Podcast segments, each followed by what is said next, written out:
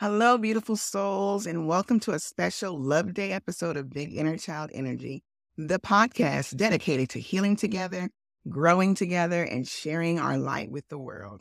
I'm your host, Mikah, and I am thrilled to have you join me today on this heartfelt journey. So, listen, today is Valentine's Day, and for the sake of today's podcast, I prefer to call it Love Day. And I want to call it Love Day because if I call it Valentine's Day, we get swooped up in all the societal conditionings that go along with Valentine's Day. And that is not what this episode is about. So, before we dive into the depths of Love Day, I want to really acknowledge that this day can really stir up a variety of emotions in people. Whether you're celebrating love with a partner, you're navigating your own feelings of loneliness, or you're embracing your own self love. Our focus today is going to be on just that healing and focusing on our own self love because healing is love, right? So today, bump all that romantic shit, okay? We're not doing it. Let's turn this day into an opportunity for self discovery and empowerment. But just a quick side note, okay? The best part about Love Day sometimes is that candy goes on sale tomorrow. Folks, stock up. Okay. So, question, question, question, question. Have you ever stopped to feel the energy on, on Love Day? Like, I'm being for real. Like, have you ever really just stopped to feel the vibrations on Valentine's Day? There's like a collective energy that I feel on this day. It's like a universal love song It's just kind of like playing in the background, you know? It's like, you know, I almost started singing my favorite song, but it's almost like, you know, like that Kenny Lattimore song, For You My Share love that overflows. Listen, I didn't say I was a singer, okay? I didn't say that, but that's how it feels. I'm getting goosebumps just even thinking about it.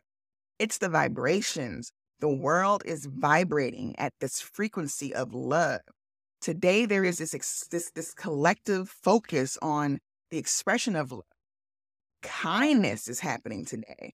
If you think about it, when you were in elementary school and the school parties, we were passing out little cards with My Little Pony or Thomas the Train or you know, we, we were passing these things out with, to our peers and giving things to our teachers and bringing things home to our parents. And, you know, it's like we were doing this even at a young age, vibrating at this frequency, baby. So when I say there's so much affection and expression happening today, that's what I mean. And we've been doing this for a long time. And let me tell you, this creates a unique and powerful energy that we can actually harness for healing and transformation.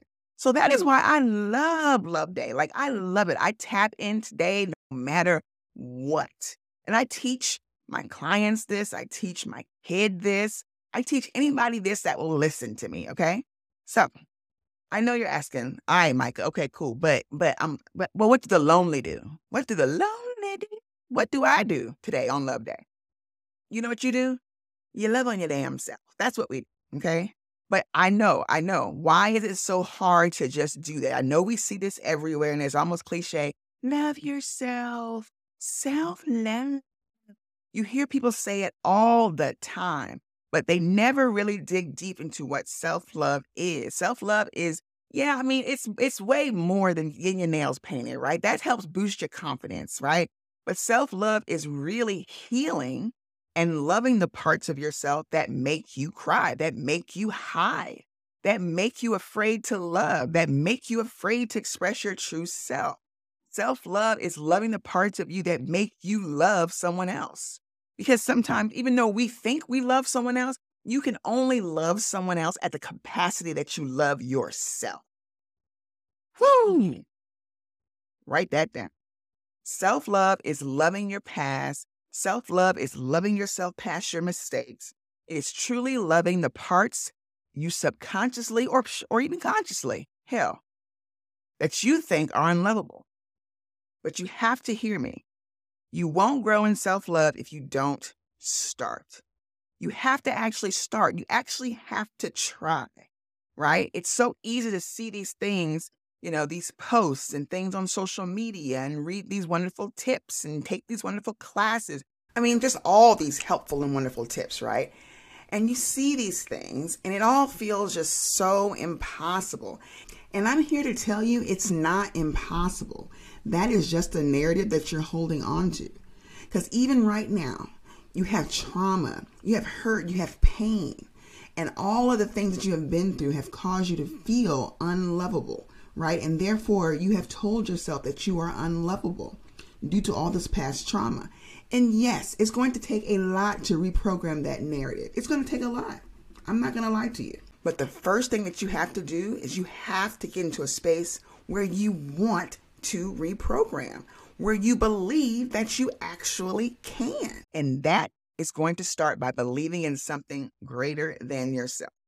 Because when you believe in something greater than yourself, you then start to recognize your purpose and that you are here for a reason, a special reason that only you, with your trauma, you, with your background, you, with everything that makes you, you can do. And listen, I am not here to preach. I have, listen, I don't want that calling in my life. Matter of fact, let me just go ahead and say a few cuss words just so just so it's known, okay? Shit damn, shit damn, shit damn, okay? Because I listen, back to the program. Okay. So once you get there, and and that alone might actually be hard to actually get there. It may take time. It may take a long time. And I'm not just sharing something that I've heard. This is something that something that I've actually gone through. You know what people don't realize is that it doesn't matter how you were raised. At some point, and this is for everybody. Listen, this is for everyone. Life is going to sit you on your ass, okay? And you're going to have to take an inventory of your life at some. And you're going to have to take an inventory of your experiences and everything that you have been taught and assess them and maybe even unlearn them. And maybe some of it you need to actually embrace. As children, our experiences are based on our perception of those experiences. So, how often do we actually go back and assess our childhood perception of the things that have happened. For example, children don't always understand love languages, right? You may have had a parent whose love language was acts of service, but because you yourself never grew up with the quality time or the words of affirmations, you don't even recognize that parent's love language of acts of service. You probably don't even recognize that they may not even know how to give the things that you want, like quality time or words of affirmation, because they themselves never got them. And therefore, guess what? You're not going to get them either. They never learned how. But how did them not doing that help you? It didn't, right? It probably only caused you to perceive their love a certain way, which probably created a physical or emotional abandonment. You created the uh, I'm unlovable theme in your life. So you really need to go back and start your healing journey by evaluating your relationship with your parents or your caregivers. But even still, if you weren't raised by your biological parents, that is actually where you need to start. Because why weren't they there? Even if it happened because they passed away before you were born, grief can still create abandonment wounds. And we'll get into that on down the line. So, what I'm getting at here is your parents are how you first learned to love. But then, oh, but then societal conditioning takes over. TV, music, media, relationships you observe all around you. It takes over. It starts to brainwash you. It starts to make you see love a certain way, right? So, what's next?